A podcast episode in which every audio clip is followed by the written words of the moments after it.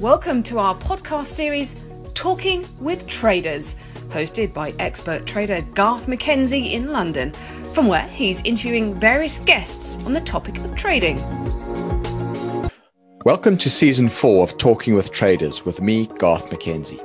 It's been a lengthy hiatus since we completed season three of this series, so it's good to be back. Thank you to IG Markets for once again coming on board to fund and sponsor this podcast. Their involvement is hugely valuable, and we're proud to have such an award winning CFD provider alongside us. In this season, I'll welcome back some of our most popular guests from previous seasons to get their updated views on the markets, and I'll also bring in some new guests too. I'll be asking them pertinent questions about how they trade the market and where they're seeing opportunities in the global trading and investing arena. The idea is that you, the listener, gain some valuable insight and education from these market professionals that may be of use in your own trading and investing. So, with that in mind, let's get straight into this week's episode of Talking with Traders.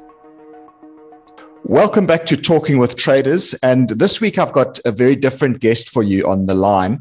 Uh, his name is Murray Legg. And the discussion today is all about non fungible tokens, NFTs. You've probably heard the term, you might know a little bit about them, or you might know nothing about them. But hopefully by the end of this interview, you'll come away a lot more fascinated by them as I have become since I sp- spoke to Murray a few days ago and we set up this interview. Murray is an entrepreneur. He was formerly at RMB. He studied engineering. Uh, his most recent venture is as the co-founder of a company called Webfluential.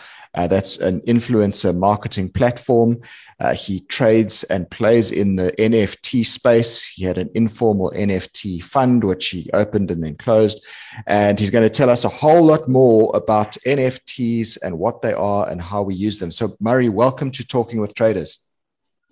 Thank you so much, Garth. It's such a pleasure to spend some time with you. And I love chatting about NFTs. So excited to see where this conversation goes. Well, I'm excited to see where it goes as well because yeah, I, have heard the term and I've seen a little bit about it. And you know, you see as a as a financial markets person, you see information being uh, swirled around about the exorbitant prices being paid for NFTs. And I suppose the skeptics among us will say, "Oh, you know." What on earth is this? This is another bubble, just like cryptos, it's going to burst. But there's a whole lot more interesting stuff behind this NFT world. And I've certainly had my eyes opened to it over the last couple of days since I've been doing a bit of research for this podcast. But I'm really looking forward to picking your brain and understanding even more about them. But for the for the novice listeners to this podcast, um, let's start with the very ba- basics. What is an NFT? Yeah, I, th- I think that's that's a great place to start. So within the cryptocurrency ecosystem, you have everything runs on tokens. So uh, Ethereum is a token, but what's uh, what's u- not unique about a token like Ethereum or Solana is that it's divisible, normally to 18 decimal points. Uh, and new tokens are issued every day, and tokens are burnt every day just in the ecosystem. What an NFT is is is a token, but it's a special type of token where it's not divisible and uh, and then it can belong to a, uh, an owner. Uh, it's an NFT is normally also represented by a piece of art, and typically the community that exists around that collection of art is what gives that um, that non non fungible token its value. So I guess the easiest way to understand it from a kind of a, a traditional entry point is to imagine all of the hundred rand notes that are in circulation uh, are all they all look the same. And if you took one of those and you created your own special piece of art uh, drawing on that 100 Rand note, and then you put it back into circulation, it would be unique um, and not obviously not divisible. And someone might find more value in that 100 Rand note because it had some kind of provenance to it. There was obviously some uniqueness to it, but also it had a particular previous owner and um, and someone might say, "Hey, I want to keep that in my uh, wallet. I don't want it to go back into circulation," and they attribute some kind of value to it.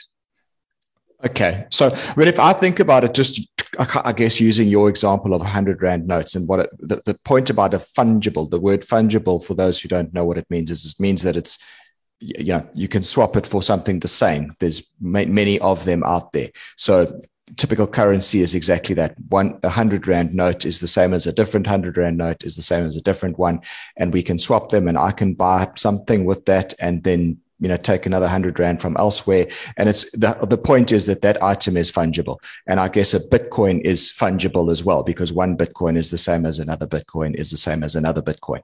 Um, where things are non-fungible is where they are they, they, they they're unique so to to extend the definition of the art that you're saying i mean i guess the, the mona lisa or you take a famous painting by van gogh there's only one of the original of these items. Um, those are non fungible. So, what you're saying is these things are effectively like those artworks, but they're sitting on the digital platform, they're sitting on the blockchain. That's exactly right. So, the Mona Lisa would be a one of one. Yeah. And if you own the Mona Lisa, you own, you would have ownership over that token. So in in the crypto world because it's not a physical item it's a digital item and typically for these collections of nfts um, they exist in any any number from 100 but the most common is 10000 uh, within a collection so imagine 10000 pieces of art each underpinned by a token and governed by in the most case, Ethereum blockchain. You do have um, on Cardano and Solana, which are other other chains uh, with less uh, transaction fees, but Ethereum is sort of the um, the staple that uh, the bigger projects typically exist on.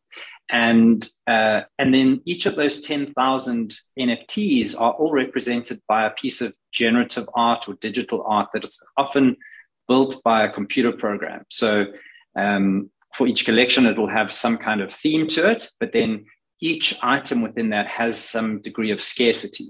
So, an example that uh, your listeners might be aware of it is something like the uh, CryptoPunks or the Bored Ape Yacht Club. Mm. Each of those collections are 10,000 uh, NFTs, and each item within that is unique. So, uh, within the Bored Ape Yacht Club, you might have a particular ape that has a certain uh, kind of um, earring. It's got a propeller head um, hat on, and it might have um, bloodshot eyes. And that that combination is makes that unique.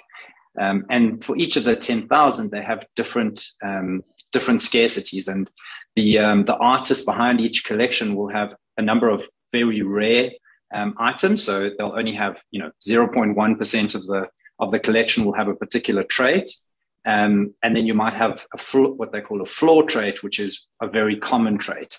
Um, and then you can, I mean, we might might get into a bit of discussing uh, how to buy them and sell them or trade them, but um, but the value is an interesting representation. So how to value these um, NFTs is sort of a combination of the social capital that exists around the community that owns them as well as the scarcity of your particular NFT.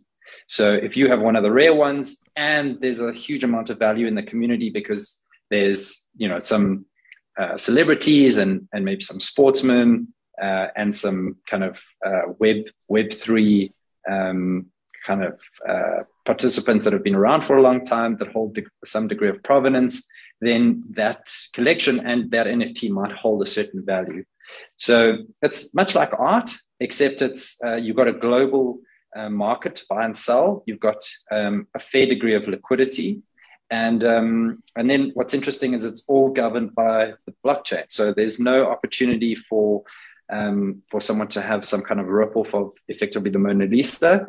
Uh, you can verify on chain that you are in fact that owner of that particular CryptoPunk.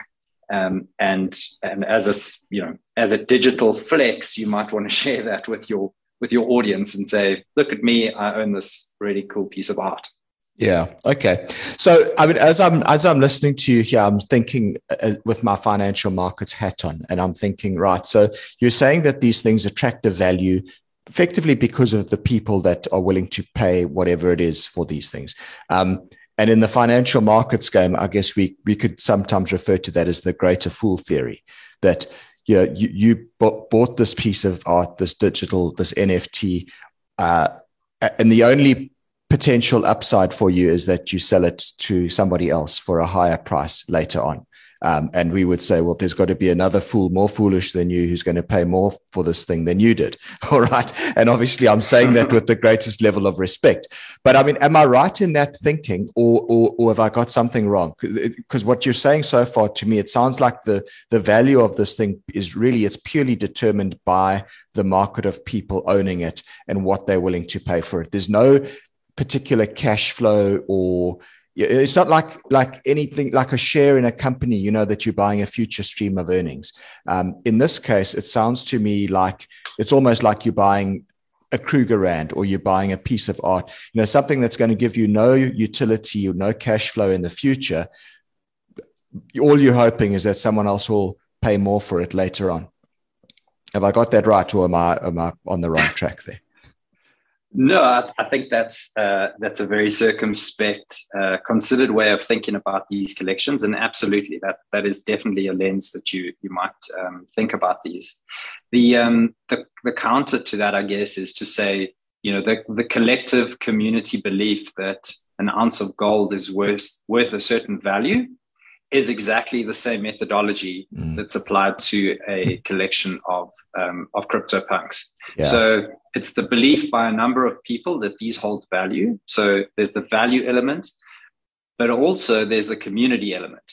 So right. uh, with uh, Web3 and, and uh, holding certain tokens in your wallet, it allows you to go to interesting places. So imagine that your token allows you to log in, and unless you own that token, token you can't log into a particular place.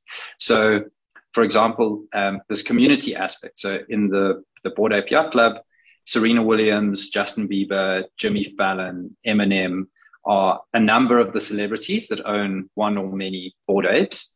And with that token, you can log into a particular place and you can chat with with uh, all the apes and you can chat to Serena and Justin. So if you feel that there's value in having exclusive access to that community and that there's some kind of value to that, you you would also have a reason to not sell that particular token. Okay. Um, it's even going as far as uh, in the decentralized finance space that you can put your uh, NFT up as collateral to take a loan, and um, and then there's also communities who will club together, um, particularly for the, the higher value items. They'll club together and they'll purchase um, a number of these pieces of art, in a way fractionalizing them. Mm. Um, so um, yeah, it's a it's a I think it's a very early space. I mean, the rise of NFTs only really happened in September of last year. A lot of these collections that are now worth, um, you know, they have market caps of billions of dollars, um, were only created, you know, not even two years ago. Um, and and there's going to be a lot of evolution as to how these uh, evolve. And, and to your point, they could all go to zero.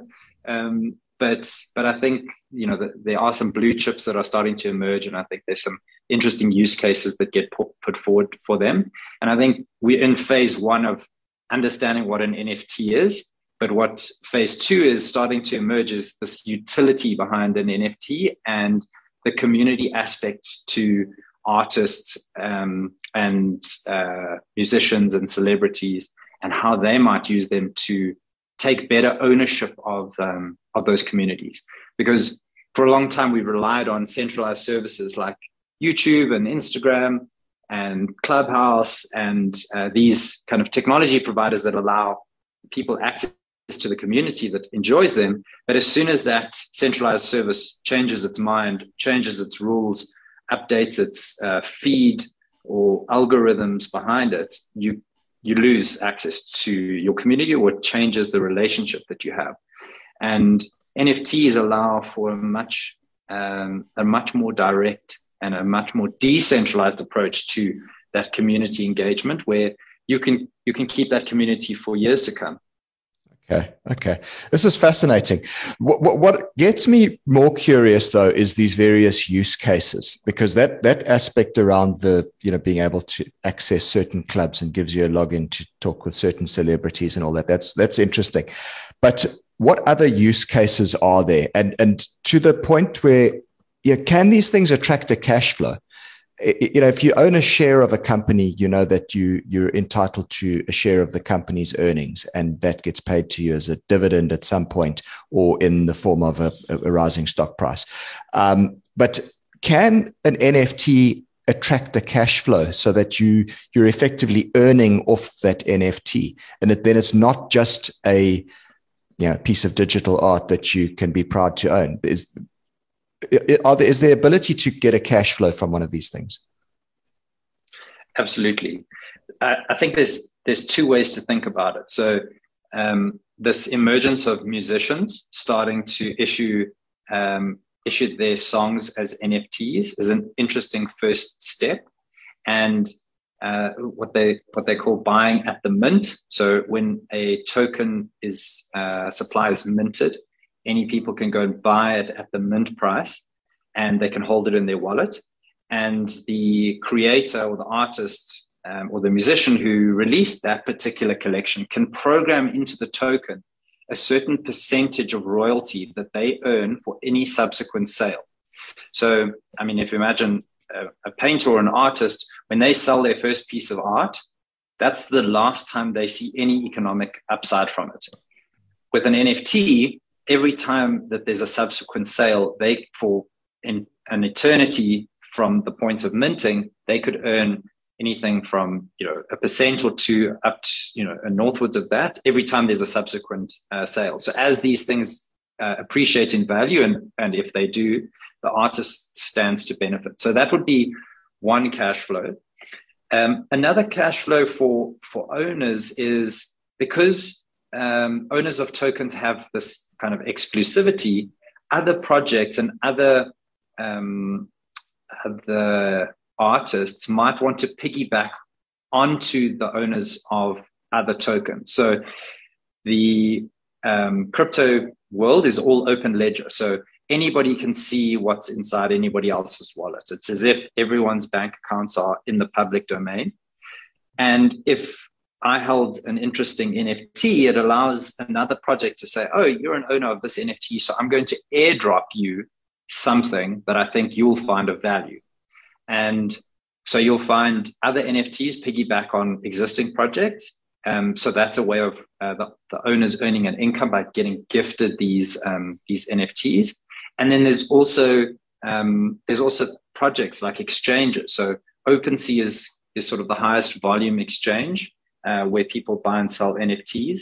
But late December last year, there was a competitor that launched.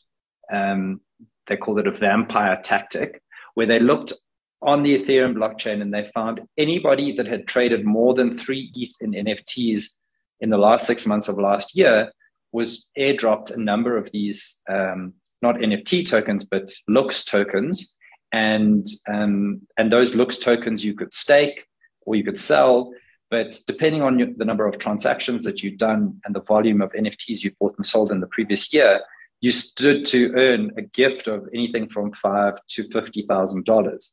So that's a secondary, almost uh, I wouldn't say dividend, but a way to earn an income um, from from other projects that are building in the ecosystem, and then also, of course, from from the royalty from subsequent sales.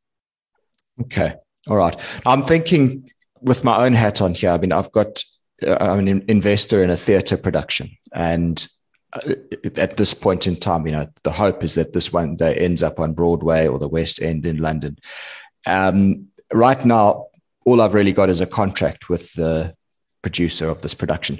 I'm just thinking aloud here. Could that thing theoretically then be issued as a, that that contract could actually be an NFT, and then that, that kind of gives me almost greater certainty, I guess.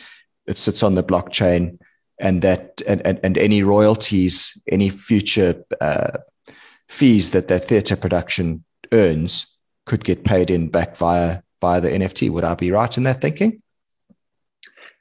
So a, a great uh, use case for NFTs is exactly that, where theaters or artists could issue their the tickets to their events as NFTs, mm-hmm. and those NFTs just live on in their wallets. And in the future, so say for instance, your um, theater production had had run on Broadway, and then they were opening on the West End, they could just airdrop a voucher to all of the people that had ever gone to watch it um, that they can now go and watch it in, in a new location. So that's that's definitely a, a way to think about um, about doing that, and then um, and then having that the history because you know the NFTs will will live on um, in in that wallet for for forever. So so that's definitely a, a way to to look at at how to do that. Okay. Fascinating. You mentioned um, exchanges where you can trade these, and I think this is where I want to bring it back to the listener who, who's now interested and says, "Right, I'm keen, um, but I want it now. I want to go and buy an NFT. How do I go about doing that?" So, I'd say that the first place to start is that you um, you should be comfortable with cryptocurrency in the form of having an exchange account. Mm. So opening an exchange account and depositing your fiat, dollars, pounds, euros, rands, and purchasing Ethereum. Um, so, so doing that first transaction. And once you've done that, you want to take the ETH, which lives on the exchange, and you want to transfer it to your own wallet, so a self custody wallet. So, an example would be MetaMask, um, which allows you to have um, ownership of, of your tokens as opposed to them living on an exchange and being exposed to the risk that the exchange is hacked and that, and that you could lose them. Here, you, um, you, you have access to them through your own wallet that you control. And once the ETH are on that MetaMask account or, or a similar, uh, similar wallet, like a Coinbase wallet, uh, you'd be able to connect that wallet to OpenSea or LooksRare and then browse through the collections of, uh, of NFTs and find the one that you love, and then you can purchase it. So instead of buying it with with fiat, you're buying it with uh, with ETH, and that contract is uh, recorded on chain. So there's a seller, or you bought it at the mint, and there's there's a transaction that happens uh, that you confirm through your wallet, and then that NFT moves to your wallet, and you can then do with it what you wish. You could display it.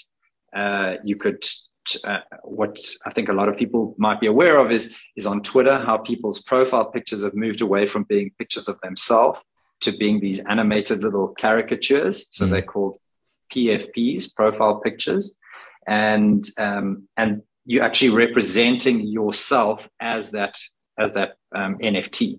Twitter also did an interesting integration where you can connect your Twitter account to OpenSea, and then you can choose an NFT that you own, and that can uh, you can use that as your profile picture. Um, and, and that would be a, a, way to, to buy your first NFT. And then you can go to OpenSea and you can look at what they call the floor price. The floor price is the cheapest token in that collection, how much uh, that's, that's currently listed for. And that gives you a sense of what, uh, what you might be able to sell yours for. But you could list it for a price that you feel is the, is the price that you'd like to sell it at. So if you bought it one ETH and you wanted to sell it two, you could list it at two, and then someone else could come along and say that they really like that and they're happy to buy it, and they, then you earn your two ETH less uh, any royalties that went back to the artist and any exchange fees, um, and then and then that NFT transfers to the new owner's wallet, and and that's basically how how you buy and sell. You're listening to Talking with Traders, a podcast series brought to you by IG, a world leading online trading and investment provider. If you haven't checked out the IG online trading platform, please do so and visit IG.com. Also, make sure you subscribe to the podcast series on your favorite podcast app or website by clicking on the subscribe button, and you'll be notified weekly as we release new episodes. So OpenSea sounds like it's the, the most common exchange then, from what you've saying. You've mentioned that a number of times. I know there are others. You said about LooksRare and there's others as well, but it sounds like OpenSea is the most common one, right? It is. And I mean, no one had heard of any of these really um, a number of months ago. And from about August of last year, OpenSea has delivered massive trading volumes. It's sort of in the order of um, 20 to 30 billion dollars a month in volume that, go, that goes through those exchanges. Um, they recently raised funding at a 13 billion dollar uh, valuation, and then LooksRare is a competitor, and you can buy buy effectively the the share or the equity ownership of LooksRare in the form of a token, and um, and you can obviously see the market cap of that. But that that opened overnight. So a company that didn't exist um, in January, in its first month of existence, uh, was trading at around uh, six billion dollars in, in in market cap. Wow. Amazing. What, what's the average cost of a of an NFT? And I mean, I know that's probably a very broad question because it's like, what's the average cost of any piece of art? It could be one rand, it could be hundred million rand, I guess. But is there? Have you got a number? If if someone's wanting to get started, they want to get their feet wet um, and try this out without betting the farm, as it were. You know, are they able to access an NFT for a relatively affordable price? They are. So most collections start out at minting at a price range between 0.025 and 0.1 ETH. And and that's, you know, in, in today's terms, um, between sort of 500 and 5,000 Rand.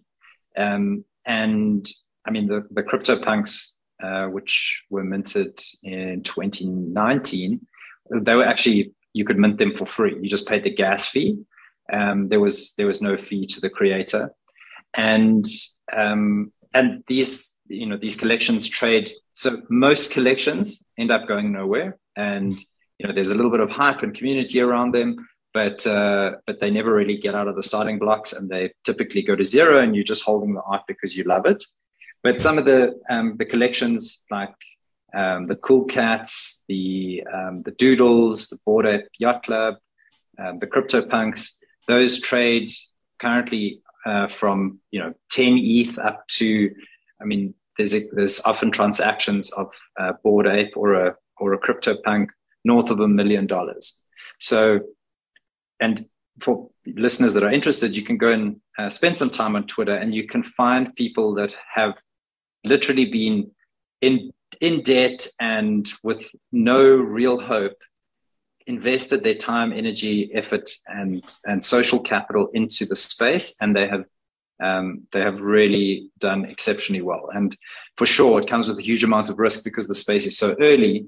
Uh, but it's it's a fascinating part of, of the web, and it's there's there's great people doing really interesting things with with NFTs, and um, and yeah, there's I mean I wouldn't do it just for the sake of trying to earn a return, mm. but uh, but there is definitely that opportunity um, if you buy at the right time in the right collection. That's amazing. And I guess the question then is, how do you know what what is the right time and what is the right collection? That's the million dollar question, right? I guess it's like you you back an artist, you know, does some painting, and you hope that one day maybe that artist is the next Van Gogh or the next William Kentridge, but you just don't know. Or is there a is there a secret source? you don't know. And and it's really you want to try and get a few dimensions to it. And normally the ones to look at are who are the founders? Do they have some kind of track record in art and uh, programming? You want to look at the community that exists around it so um, are there some celebrities are there some you know people that are that are promoting this um, you know for the right reasons you want to look at the art to see, you know, how diverse is the spectrum, how rare are the most rare pieces, and how average are, are you know, are the floor pieces, and um, and then it's it's also market timing. So you want to look at things like, um, you know, volume traded in a day, um, volatility of price over the last few weeks. Um, NFTs are almost a hedge against um, uh, running crypto prices because as um, as, as crypto prices come off, typically NFT prices increase because they hold effectively a dollar value, mm. and then and then they ratchet the other way. So then, as the ETH price runs, all of the people that are owning that, that own um, these collections, you know, they enjoy the free ride. So then everything runs up in value, and then it kind of resets at a at a, a dollar value peg, and then and then it kind of ratchets the other way again. So it's um, it is. It's it's an interesting thing to do, um, and there's there's I wouldn't say there's a science behind it, but there's definitely um, this uh, opportunity for I guess people interested in in the bleeding edge of finances to how to get involved. Um, you know how to put a bit of risk on the book and expose themselves to this asset class because it's a very interesting one. And I think a confirmation of that is brands starting to get involved in the space. So imagine when you buy a pair of Nikes that you are also issued a digital twin of those Nikes. So I can wear Nikes around um, around the mall and around the city, and people that see me will say, you know, that those look like a cool pair of shoes. But now, when when I exist in my digital version of myself, so in the metaverse, and I start going on to places like Decentraland and the Sandbox, I can also wear those Nikes, a digital version of them, on my avatar, and that becomes effectively a you know a representation of my identity in a in a web 3 world. But it also offers me an opportunity to do unique things with those nikes. So nike actually owns the patent for um, being able to breed uh, nfts so if i had a particular pair of shoes and you had another there might be a contract that someone's uh, written that allows us to breed our shoes together and have some mutation uh, as a result, and other people might want to buy those. So okay. it's a little bit of a it's a little bit of a, um, a discomfort and a little bit of a, a, weird way of thinking about the world. But I mean, how many of us have now spent more time in front of a computer screen and on a Zoom call than we have in person in, in offices in the last two years? Sure. So naturally, this is a this is a way to represent ourselves in an online world as opposed to hanging art in our in our house and wearing the shoes that we do around the gym now this is a way that we can do those things in a digital setting and engage with, with a whole new community and um, and have a way to connect with people because we have something in common Okay. All right. I sort of go back to the point around this the celebrity thing because now again with my financial markets hat on, I'm thinking surely this is this opens it up to manipulation. Let's say you know I, I know a particular celebrity, um, just say Ed Sheeran for example, um, and we somehow we concoct this NFT and we mint it and we put it on the exchange and then we release the news that Ed Sheeran is now a buyer of these of, of this community of NFTs, and suddenly these things are going to explode in value. Is it as simple as that? I mean, and, and am I right in saying that that potentially, I guess, opens it to manipulation? And is that even manipulation, or is that just it's just the way the world works? So there's definitely a form of that um, in in misrepresentation of artists. So someone might take a copy of a collection uh, of particular NFTs and issue a new token with those same images attached and claim that that is in fact the you know the verified collection. So that can happen. Then the second thing that can happen is effectively wash trading, where you can buy and sell your own NFT. I think uh, I think Melania Trump did this recently, where she issued her own NFT and then bought it from a, a, unique wallet for a couple hundred thousand dollars and then claimed that it was worth something, but it was actually her being the issuer and the buyer herself. So you could definitely do that. So, you know, a wallet doesn't mean that you're a, a verified individual. Uh, you know, any person can own any number of wallets and you can just wash trade between, between them and, and, and drum up the price if you wanted to.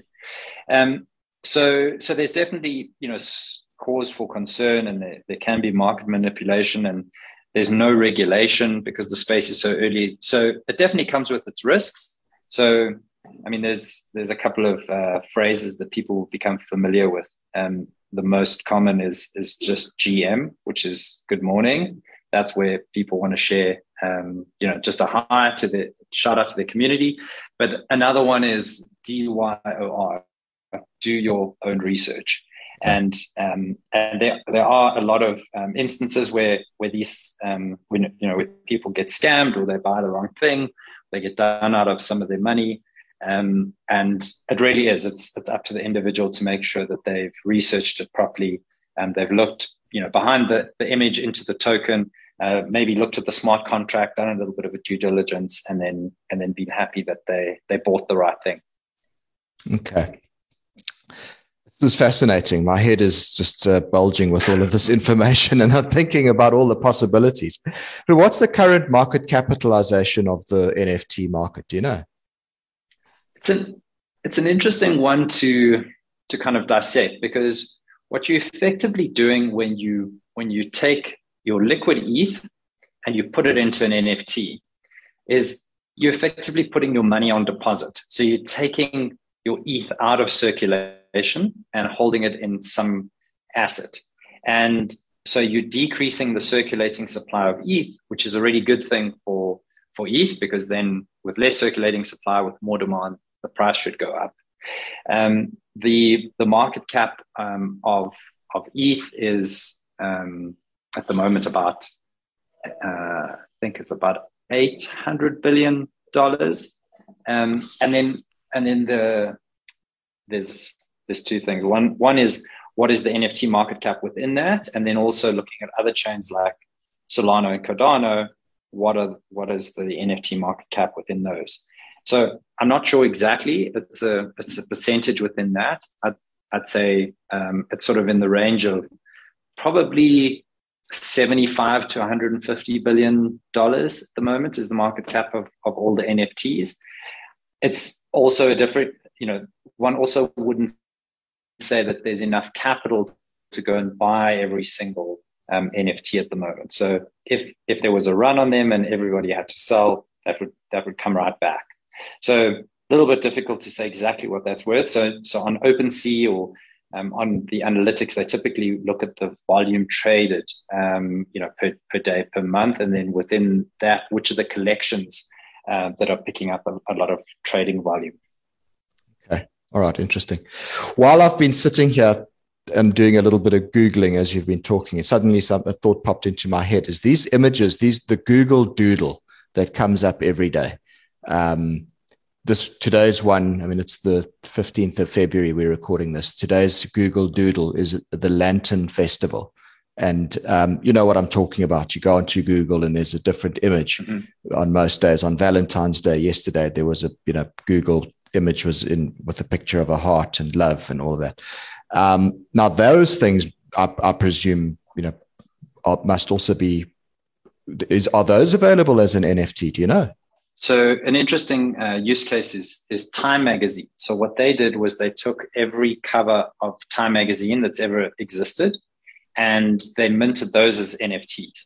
So uh, people that found value or importance, maybe because of the year that they were born in or, or you know, had the anniversary or whatever, whatever it was, could go and buy those. And, um, and I think, you know, brands are experimenting on how exactly to use NFTs um, and it's an interesting one. So I think brands believe that their their items are worth probably a lot more than they are to the consumer. Um, but like we're starting to see, so Nike, Nike's a great example. So RTFKT is a um, is a digital art um, uh, creator that has recently um, created the CloneX collection of NFTs, and uh, Nike bought RTFKT. And if you owned a clone, um, you're now getting you just got gifted or airdropped um, a box uh, NFT, and inside the box is something which is yet to be revealed, but people believe that it's some kind of Nike um, access, whether it's to events or um, or to to gear or vouchers or discounts. Um, it's currently speculative, but uh, there is some kind of value to it. I mean, one of those boxes is, is trading at four ETH, so two hundred thousand rand. Um, so hopefully there's oh. there's enough value to substantiate that amount of of value. But I think brands will see, um, you know, they're going to experiment with these um, for the moment, just building their community, understanding um, the economics of how these things work, and uh, and obviously appreciating the scarcity element of it. Yeah, this is so interesting. Can these things get stolen? I mean, I think you kind of alluded to it already, but it's they sit on the blockchain. So from that perspective, there's uh, I guess there's an, an, element of safety. But you read stories about crypto exchanges getting hacked and cryptocurrency getting stolen uh, fairly regularly nowadays. How safe is an NFT? It's a great question, and I think it's something for listeners to be mindful of. So when you own an NFT, do, the token doesn't live on your computer, it doesn't live in your hardware wallet, it doesn't live on the exchange, it doesn't live on OpenSea, it lives on chain and nothing can can change that. By owning it, you have access to to that NFT, and it is uh, lives is associated with your wallet, and then you can transfer it to someone else's wallet either by sending it there or effecting a transaction because someone bought it from you. But the gateway between how between how you get to that NFT is is obviously through a wallet. Um, could be a Coinbase wallet, could be a MetaMask wallet, and so you don't have a username and password. You've got a what they call a, um, a secret phrase and a um, and a password. So it's 12 or 24 words that unscramble or decrypt access to your wallet. And if you share those words with someone else, they can emulate access to your wallet and they can they can move out whatever's in there. So that's that's what you that that's your biggest risk is is if you reveal those uh, your your secret words to to anybody, then they can they can take what's in your wallet. They can steal your NFTs. Um, but typically, people are protecting themselves by using a hardware wallet um, and making sure that they they've saved those words on a piece of paper in a very safe space and never saved them on their computer. And as long as you're doing that and looking after your assets, you you should be fine. Yeah, I was going to say, I mean, it's all very well, but can it get lost? And I guess that's the point. If you forget your secret phrase, you, you, and you can't get into the wallet, then it's as, as good as lost, isn't it? Exactly. And, and you hear stories about people who've um, forgotten their seed phrase or that they had, um, had a hardware wallet, you know, and now ended up in a, in a, uh, in a rubbish dump somewhere. Now they want to excavate the entire rubbish dump to try and find that, um, which, which is often quite difficult to do. it's also interesting from a, I'm just thinking from an inheritance perspective, you know, because this whole thing is so decentralized. You kind of, in, in a way, I guess this opens a, it's a, it could be a, a vehicle to, to bypass inheritance taxes and all that kind of thing. Now, I guess we're getting into dangerous territory with this conversation, right? But I mean, what's stopping me putting all of my assets into an NFT and then I tell my kids what the special word is, the special phrase, so that they can access it when I'm gone. And this is all completely decentralized. The, the various tax revenue services know nothing about it. Yeah. And I guess the opposite could happen as well is if no one knows how to access um, your seed phrase, then when you, if you did pass away, those, those assets would live on chain and no one would ever be able to access them. Mm. Sure. what a fascinating world. What a fascinating world. Um, we, we getting towards the end of our allotted time with this this interview, Murray. Um, I could talk to you all day, though. This is so fascinating. But if somebody wanted to find out more and they're interested in this conversation that we've had, they'd like to learn more about NFTs, where would they go uh, to do that? And then I think also I'd like you to just give us a little bit of an insight into a fund that I know you said you're launching around NFTs as well. So let's just start with the first question. Where would someone go to learn more about these things? Thanks, Garth. The um, the space is is so inclusive and so community driven that I'd encourage people to um, to go and follow a few interesting people on on Twitter. So just um, so type in NFT and see who come comes up there. And, and you, there's a few accounts to follow. I'd also, you know, the, the, one of the best ways to learn is is having skin in the game. So if you had to go and, you know, buy a few ETH and put them onto a MetaMask wallet, connect that to OpenSea and and experiment. You know, go and buy um, go and buy something that, that you love and and learn to buy and sell on there. And and as a result, you'll you'll join the Discord channel and the, you'll follow them on Twitter and you can engage with other people in the community. Um, so, so that would probably be another place to learn. And then there's, there's obviously a lot of material coming out about, you know, uh, the 101 on how to get, get going with NFTs. Um, I think there's, yeah, there, there's some great uh, commentators in, in the space. And I think if, if anything for, for the listeners today, that if they haven't been aware of NFT, they're going to start hearing about it a whole lot more over the coming months and years. um, because it really is such a great utility for, for the web and gives the power back to the individual and the artist to really manage um, their assets and their art in interesting ways. Um, and then, you know, my my sort of um, approach to it, and you know, aside from my day job, have been interested in investing into NFTs. So, an informal club that we put together. Um, a good friend of mine based out of Amsterdam is a is a curator of NFTs, and we pulled together funds from um, a few friends and family, and we put that to work um, by buying a collection. So you get the leverage of um, of the collective buying. So you can buy a few of the blue chips that um, are at a at a bit more of a premium that what than what you might want to buy yourself. And um, and just over the last four months, we uh, we started the fund, uh, invested into a number of projects. We we lucked out on on one or two items that ran pretty well, um, and we returned a, a, really healthy return to to the people that participated.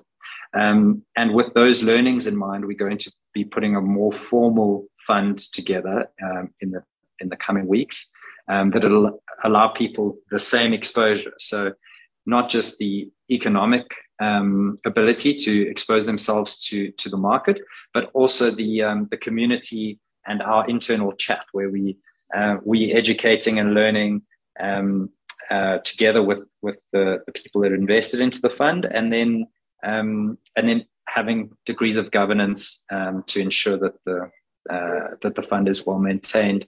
Um, and then, yeah, we will see where see where that goes in the in the long term. But if any listeners are interested in uh, exploring that a bit more, um, I'll ask you to just share a link in your show notes after, after we've recorded, and they're welcome to to join there, and uh, and we can pick it up with them from there. Yeah, and I guess they can also follow you on Twitter, as I guess it's also a good place to start, right?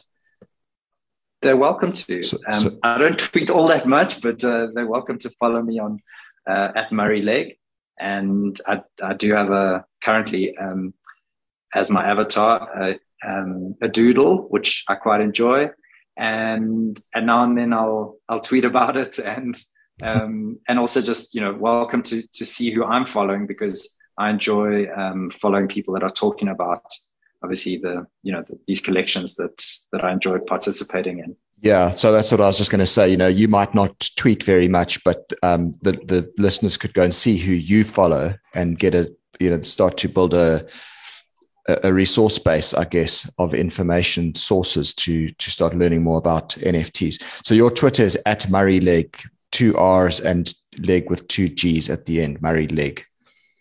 That's the one. All right, super. Well, Murray, that's that's all we've got time for today. It's really been a very, very interesting conversation. I've thoroughly enjoyed chatting to you. Um, so, thanks so much again for your time, and and perhaps we can get you back on the show at a later stage again once this thing gets more traction. Uh, I'm sure I'll probably have even more questions in the future. So, yeah, thanks for your time today. Really appreciate it. Thank you so much for hosting me, and uh, I'm glad that we've we've explored some of the, the early stages of this uh, very fascinating space in NFTs. Yeah, thanks very much. If you're a listener listening to this podcast and you've enjoyed it, please uh, go and give us some feedback on your chosen uh, podcast platform. We'd appreciate it. We always value listener feedback. That's it for this week, and I'll be back again with another podcast for you next week. Thanks very much. Cheers. Thanks for joining us for today's episode of Talking with Traders, brought to you by IG, a world leading CFD provider. We really are privileged to have such a leader in the field of online trading involved in this series. Please follow us on Facebook and engage with us there. And a reminder to make sure you subscribe to this series by clicking on the subscribe button on your favorite podcast app. If you've enjoyed this podcast, we'd also appreciate if you'd leave a review on the app too. Till next time.